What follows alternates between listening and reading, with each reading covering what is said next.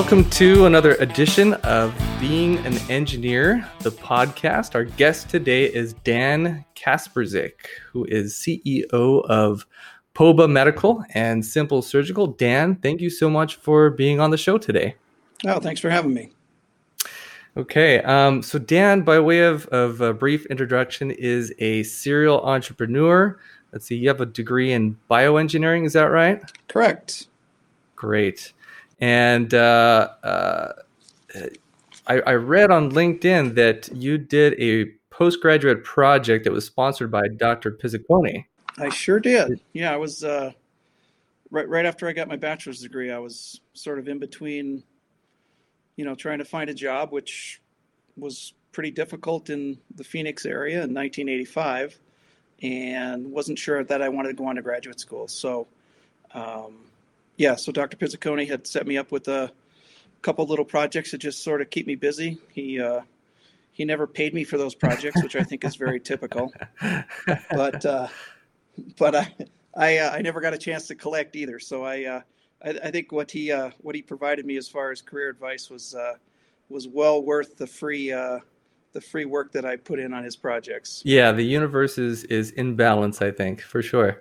Um, yeah. He was my uh, he was my thesis committee chair when, when I was uh, at ASU for the bioengineering program. So, small world. It seems like that guy knows everyone in Arizona that is related somehow to medical devices. Yeah, he does, and I, I think, uh, gosh, back when I graduated, there just wasn't uh, there wasn't a lot of opportunities in the state. I mean, it was, and it's still, I think, in my opinion. Um, fairly underserved as far as opportunities in the bioengineering space, but um, we're, we're slowly changing that, I think. Yeah, well, well, you've been a big part of that. Um, uh, you are actively running two companies, Poba Medical and Simple Surgical, and sit on the board of a third, Machine Solutions. Um, some of uh, the the specialties you have are uh, capital manufacturing equipment, medical devices, particularly catheters, stents, and endovascular products. And as far as business specialties go, uh, well, creating startup medical device companies for sure, raising capital, recruiting, sales and marketing, mergers and acquisitions. It's pretty lengthy list of list of experiences and capabilities that you've put together. Does that about sum it up?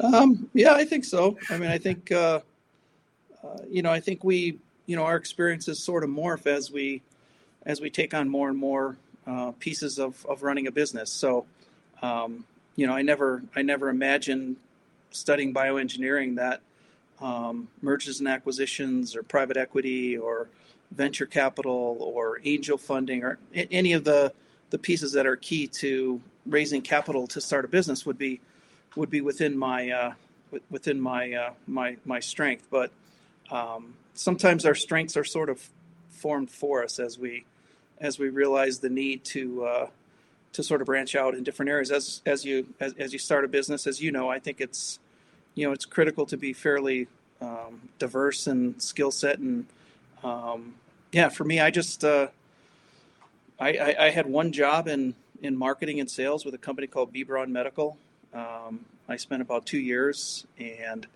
um, didn't really have a lot of work for me, so I just got to kind of kind of shadow, you know, people that were involved in sales and marketing, and, and got a kind of unique perspective on, you know, how a, a massive German-run medical device company um, treats and handles and runs sales and marketing. So um, that was more just being a sponge and uh, being in the right place at the right time. But um, yeah, I think I think obviously as you know, and you know your your your skills that are are hard skills that you learn in engineering school um, prepare us for, uh, for for that job out of college. But most of what we have to learn in starting a business is is just um, just really trial and error.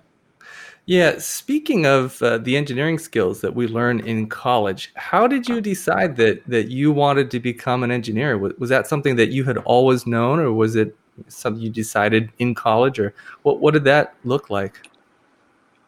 Yeah, no, I was. Uh, um, I, I, grew up in the Midwest. I grew up in Milwaukee, Wisconsin, and um, you know, I, I, was always pretty good at um, math and science, and uh, had an interest in, in, in math and science, but didn't really have a clear understanding of, of engineering as, as it relates to a, to a career path. So um, I started um, my first year in college. I went to the University of Wisconsin, um, and I had a introduction to engineering class um, as a freshman, and um, one of the one of the one of the weeks was a um, a session on the the merging of of medicine and engineering, and this emerging field called bioengineering or biomedical engineering. So um, that was the first I'd even heard of it, and did some uh, did some research at the library and found uh, found a little college in the desert that was uh, promoting a bioengineering program, and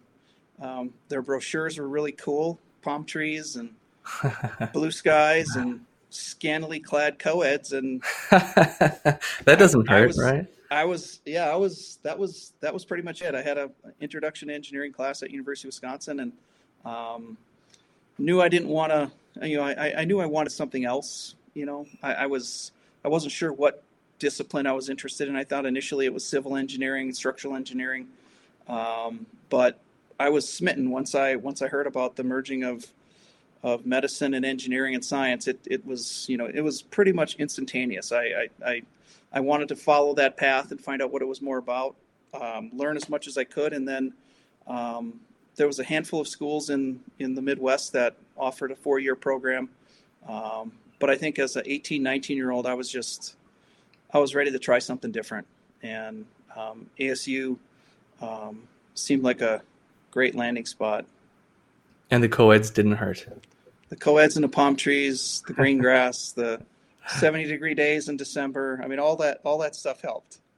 Now that uh, correct me if I'm wrong. That was back in I think the the late 80s. Uh, at that Actually, time was was bioengineering. I mean, did friends of yours hear you talk about bioenge- bioengineering and, and be like, "What is that? I, I don't even know what yeah, this yeah. is. It's such a new field." Yeah, no, I, I was 80, um, 81.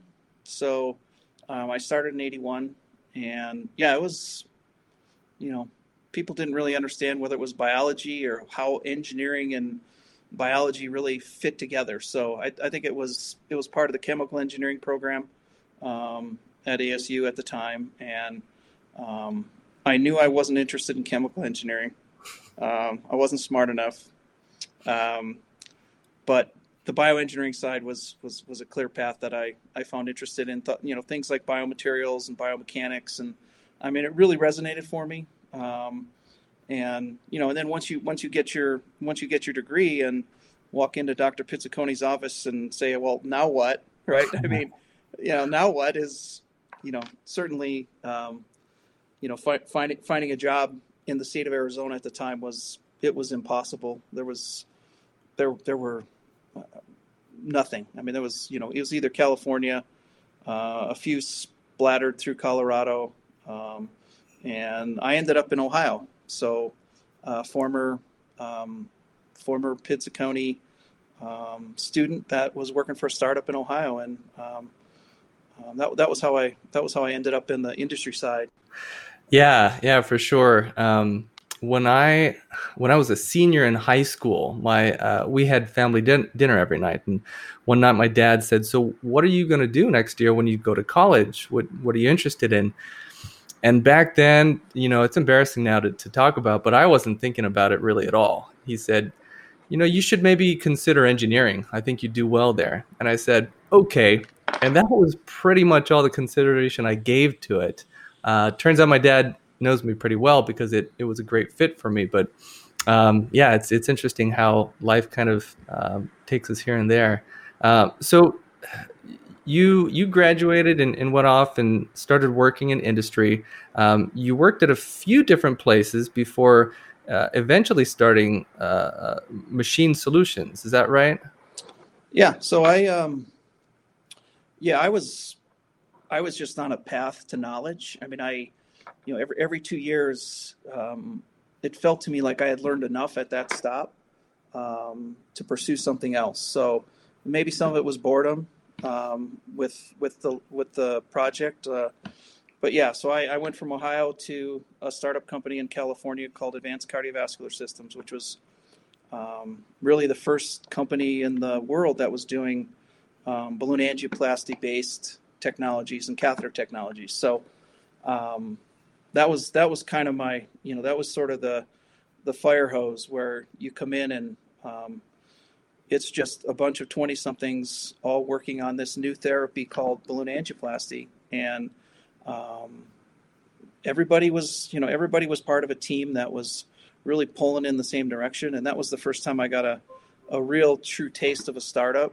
Um, and that was also early in my career. So um, i think i think that experience is what really uh, helped me along the path to when i you know when i when i when i got an opportunity to move back to arizona um, in 1997, I, I, got a job with W.L. Gore and Associates, um, and they hired me to come in and work on a, a novel balloon platform that was utilizing Gore-Tex materials um, and was u- using um, certain materials that were key to delivering stents and other therapies from the from the balloon itself. So um, that's what that's what got me back to Arizona. But every every two to three years was you know, I was I was done after two to three years, and then um, about two years at Gore, um, things just you know the project was moving along, but um, you know I just got together with a couple, uh, uh, an equipment design engineer and an operations guy at Gore, and we uh, we just went out um, for happy hour, and I laid out a plan that said we can we can start a company that provides automation technologies to the industry because I saw a need um, the industry was very manual back then. You know, everything was built by the human hand, and the variability that you get from the human hand was imparted in every device that was built. So, um, at the time, I wasn't an equipment engineer. I was running a balloon project, but um, I was working with some really, really smart equipment engineers at Gore, and um, you know, we just we just put our head together, and um, Tom and I decided that we were gonna we're gonna try to see if we could make this work, and uh, we started with automating ways to provide fixtures and testing capabilities to customers that were looking to quantify performance of devices before going into animal studies. Um, so that's that was the you know that was the start of the company. We um, we started it with a thousand dollars, and over 12 years we built it to 25 million in revenue, and we caught a lot of uh, a lot of interest from private equity companies and other companies that were looking to, um, you know, make make that kind of investment in 2010, 2011. So um, it wasn't uh, it wasn't straight line because it never is. So obviously, 2020 will will teach us that forever. Um, but even years like 2001 and 2008 were um, super challenging when you're running a business because um, you go from you know you go from you know a million and a half in orders in September, and then all of a sudden October you've got two hundred thousand in orders. Wow! And try hitting payroll then. Yeah, you got to hit payroll. You got to, yeah, it, it's it's it's it's definitely challenging. So I, um, you know, I I think I was, I was really cut out, you know, for a startup because I, you know, th- those those times when revenue hit two hundred thousand were just incredibly motivating and stimulating. I mean, it was there was there was fear, but for me, the fear just really drove um, the creative concept of coming up with solutions and ways to um, the ways to survive and and ultimately thrive. Uh, you know, I think that's that's the ultimate goal. And um, at the end of the day, it's you know you have to make business decisions. It's your business. It's it's your baby. It's you know, but at the end of at, at that time, you've got 70 or 80 or 100 employees, and um, there's a lot of people that are pulling in the same direction as you are. So you really want to make decisions as carefully as you can as it relates to um, growing the businesses and in tough times. And when, when, when, when things are just one direction and just orders are just continuing to come in, it's, I mean, that's just easy. And, um, you know, I, I, I always expected that there would be, there would be bumps in the road and there'd be potholes. And um, sure enough, you know, there were there were many potholes, many bumps in the road, but uh, so I think you said 12 years and 25 million. Uh, that's a that's a huge accomplishment. I I, I want to say that oh, less than two percent of businesses in the U.S. ever make it to to 10 million, and and you were up at 25 million. What how did you do that? I mean, it's that's a, a huge question, but are there a few things you can share that maybe were were uh, particularly impactful in, in growing your business? Um, yeah, I think you know a couple things that um, were really impactful.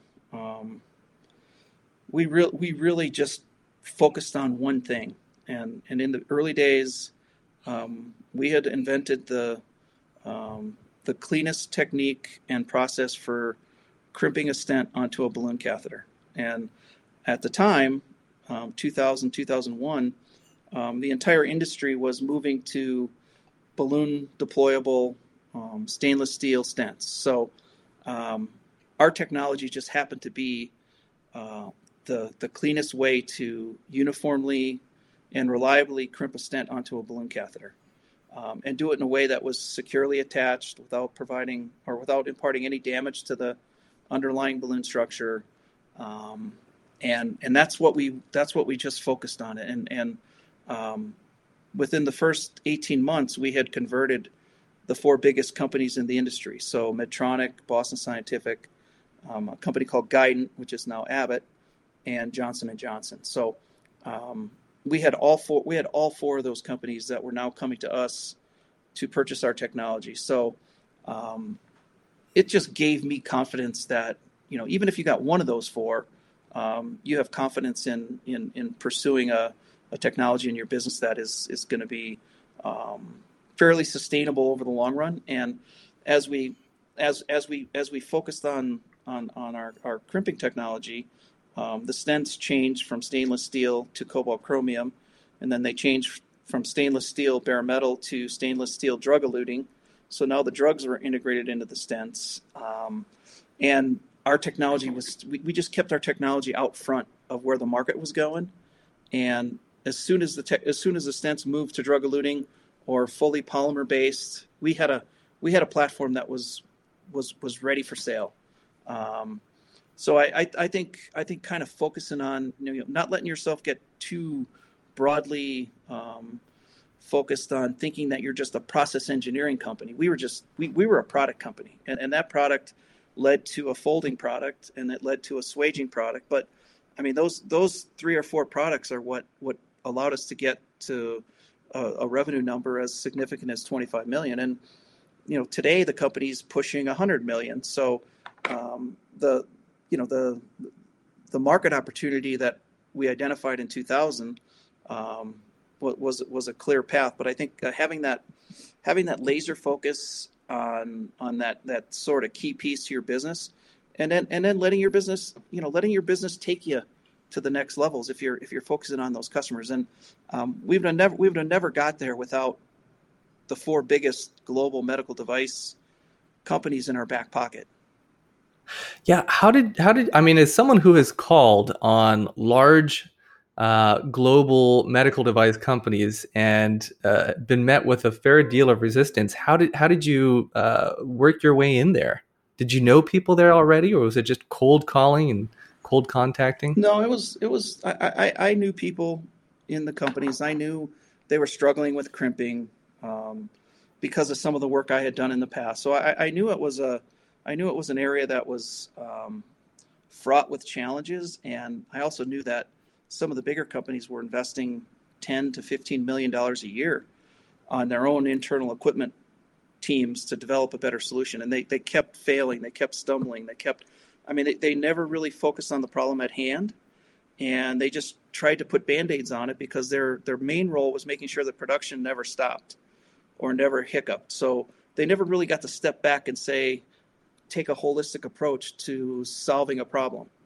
Um, and we never had to worry about production because we were an equipment company providing equipment solutions to the industry. So um, I, it was it was some some really good contacts, but then it was, I mean, it was cold calling, it was trade shows, it was um, uh, demos. You know, traveling out to their sites with, you know, suitcases full of our equipment, and you know, marching into their executive conference rooms and you know, sitting down with their executives, and you know, at that point we had we we had built enough confidence that our solution was a game changer, that we could feel good about going into an executive conference room with um, senior executives from any one of those companies and and pitching our solution because at that point, um, at the high level, they they knew what they were spending and wasting on internal equipment groups to try to solve a problem that we had already solved. Um, and then it then it became fun because then at that point price was never it was never a discussion point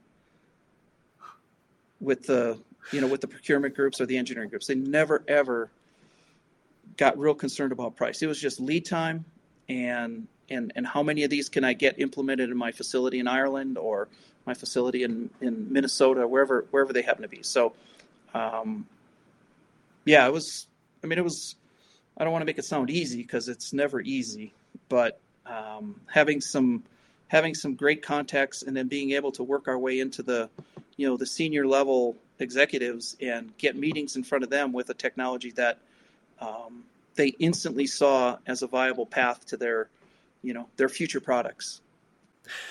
Why do you think that these uh, these huge companies with ostensibly massive budgets um, weren't able to crack this problem that that you and your team, who started with a thousand dollars, was was able to solve? I, I don't think they ever they didn't have time in their day to step back and really look at the problem because they were, you know, on, on one hand they were they were chartered with making sure that production never never slipped. So in that sense, you got to you got to live with what you have from a process standpoint. So you got to live with that process and that just means making sure it never stops. So spare parts, band aids, you know, and then when they'd have a free hour or two hours to think about a more global, holistic solution, um, I don't want to say they were lazy, but they weren't empowered as an employee of a multinational company, process engineer or equipment engineer or bioengineer or mechanical engineer. They weren't really empowered or challenged to have to come up with a solution. And then that's just that's just human nature. Some people you know, some people would would you know they'll they'll take their two hours and um, you know use it for their own personal time versus someone else that's if that's their if that's their sole focus in their job, um, they don't they don't have the opportunity to fail. They they have to come up with a solution. And and on the on the on the on the customer side, they were just they were just chartered with not not slipping on the production floor, and, and that meant continual band aids on processes that were unreliable um, expensive, um, horrible quality. I mean, but I think when we came on the scene, it now gave them the confidence that there was an off the shelf solution and they could just buy these off the off the shelf solutions for whatever I happened to set the price tag at.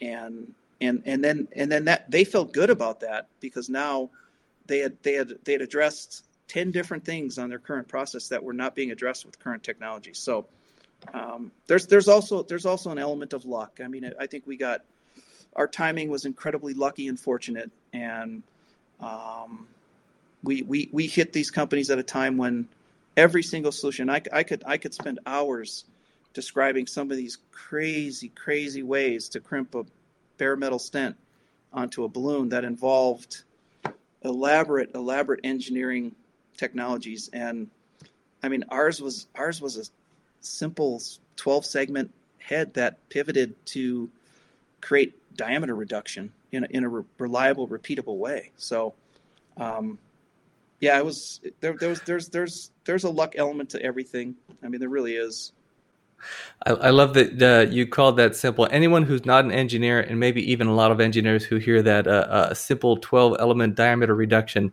would like their head would explode. You know, what does that even mean? But for you, that was a simple a simple solution. Did did you know that you wanted to be an entrepreneur? I mean, you you worked at several different companies, and then you started Machine Solutions, which went on to become a really you know great business. Was was that always part of the plan? No, no, I'd, I'd be lying if I said it was. I mean, it. I, I mean, I, I, always. so what happened? Did you wake up one morning and you were like, "Huh, I think that I want to start a new company." Kind of, yeah. I mean, I, I, uh, I had, uh, I had an opportunity to work with a cardiologist when I was um, working in in Pennsylvania. A young cardiologist um, out of the UC Davis, and he had an idea for closing up a vascular access site and I happened to be the engineer that was uh, chartered with coming up with the solution for closing up the vascular access site in a way that didn't involve traditional sandbags and um, 45 minutes worth of pressure from the nurse on the groin to get everything to clot and, and stop. So his idea was to come up with a simple um, a, a balloon-based backstop that allowed us to use um, active clotting ingredients to instantly uh, seal off the access site, independent of introducer size. So um, I just you know had enough balloon and catheter experience at the time that um, came up with some prototypes. Um, worked with him throughout the process. You know all the animal studies, all the failures, all the successes, um, and then the company um, decided that it didn't fit the direction of where the product line was heading. Um, and all his agreements assigned the intellectual property rights back to him as the inventor. So um, everything I worked on was now owned by him. Um, I had no idea he wanted me to write an executive summary. Um, that was foreign to me. I mean, I all right, I'll figure out what an executive summary is. So I wrote a two-page executive summary, um, and started. You know, we started talking to investors, and um, he was quickly able to raise enough money. Uh, and the company was called Vascular Solutions, um, which which sold for a billion dollars to uh, Teleflex a couple years ago. But um, so yeah, it was that was my first taste, and I. I, I don't want to say I saw how easy it was because it wasn't because I wasn't involved in the day to day stuff so yeah, so when when I was at Gore and things started to slow down and I got my two year itch, um, you know, Machine Solutions um, seemed like was really right in my wheelhouse as it relates to something that I could really pour my pour my energies and my efforts into. And um, yeah, I think you know it was nothing I ever had planned. I had never gone and studied entrepreneurship. I didn't even know what entrepreneurship was. Um, I just had an idea with another engineer and thought we could start a company that could be you know incredibly powerful to the industry and, and maybe we could make a little bit of money along the way and um, sure enough we grew to 100 employees and um, 20 plus million in revenue and, and very very profitable because our you know our, our prices were never challenged um, by industry so you know we, we were able to continually reinvest reinvest reinvest and then once we reinvested to the point where now our you know our bottom line earnings were in the four plus million range um, we instantly became, you know, an attractive piece to any private equity group that was looking to go out and buy EBITDA. Um, and yeah, and the timing felt great because, you know, I, I, my longest tenure before Machine Solutions was about three years. So I'd been in Machine Solutions for 12 years and it felt like three because when it's your own company, it's just, you know, just, just time just flies. So, um, but at that point I was, you know, I, I had, I had already had the idea for Simple Surgical. Um, I thought there was a great way to deliver um, microwave energy through a catheter to impact all kinds of different ablative therapies. And um, so I had started working on that. And when we, you know, when, when, when we had gotten to the point where um, we had viable offers for the sale of the company, it was, it was a no brainer for me because I was, you know, I, I don't want to say I was spent, but I was just ready for something else. So you've done a ton in your career. Uh, started three companies and uh, worked at several other companies before that. Um, and you you have uh, what like a, 30 year career at this point. You've been doing this.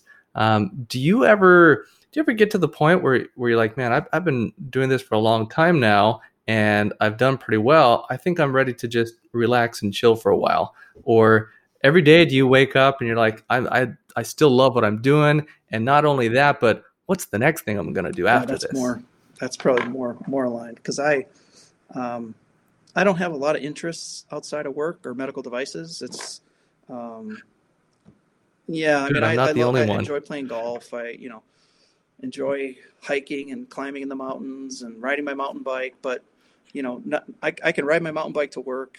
Um, I can go out after work and play golf. I, um, it's it's never it never feels to me to it, and I don't know you know maybe someday I'll wake up and it'll it'll feel like a it'll feel like a chore and and maybe that's the signal that it's time to do something else but it it's just the just the adrenaline you get every morning um, you know working with 20 somethings that are fresh out of college that you know let you re- let you realize that you were that 20 something at one point in your career and, and you know seeing the things that you can teach them and what they can bring to the job every day Um, now with POBA and Simple Surgical, there's there's there's more work than what I can handle in a in a given day, and it's just building out the teams to continue to create value.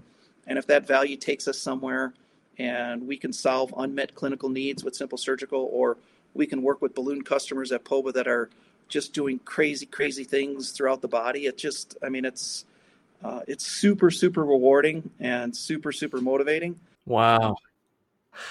So for customers that that are interested in uh, in POBA or Symple, um, uh, I guess a who who are the customers that that you want to contact you, and how do they get a hold of you if they have questions? LinkedIn is another way another way to do it, but um, no, I think I think right now as we uh, as we continue to expand our customer base, I think we're um, you know we're feeling really really good about our core business and our our core engineering capability. Um, and we just want we want to continue to grow as you know as the as the opportunities present. But um, yeah, if if if someone's looking for balloons, certainly uh, POBA Medical is the place to be. And and Symple Surgical, what who should contact you for Symple Surgical? Also, they can go through the website, but um, really really focused on uh, utilizing microwave ablation um, as a therapeutic means to specifically treat esophageal cancer. Terrific, terrific. Well, Dan, I, have kept you as long as I promised I would, and probably a few minutes longer. Um, no problem. Thank you so much for spending some time with me and talking. I love hearing your story.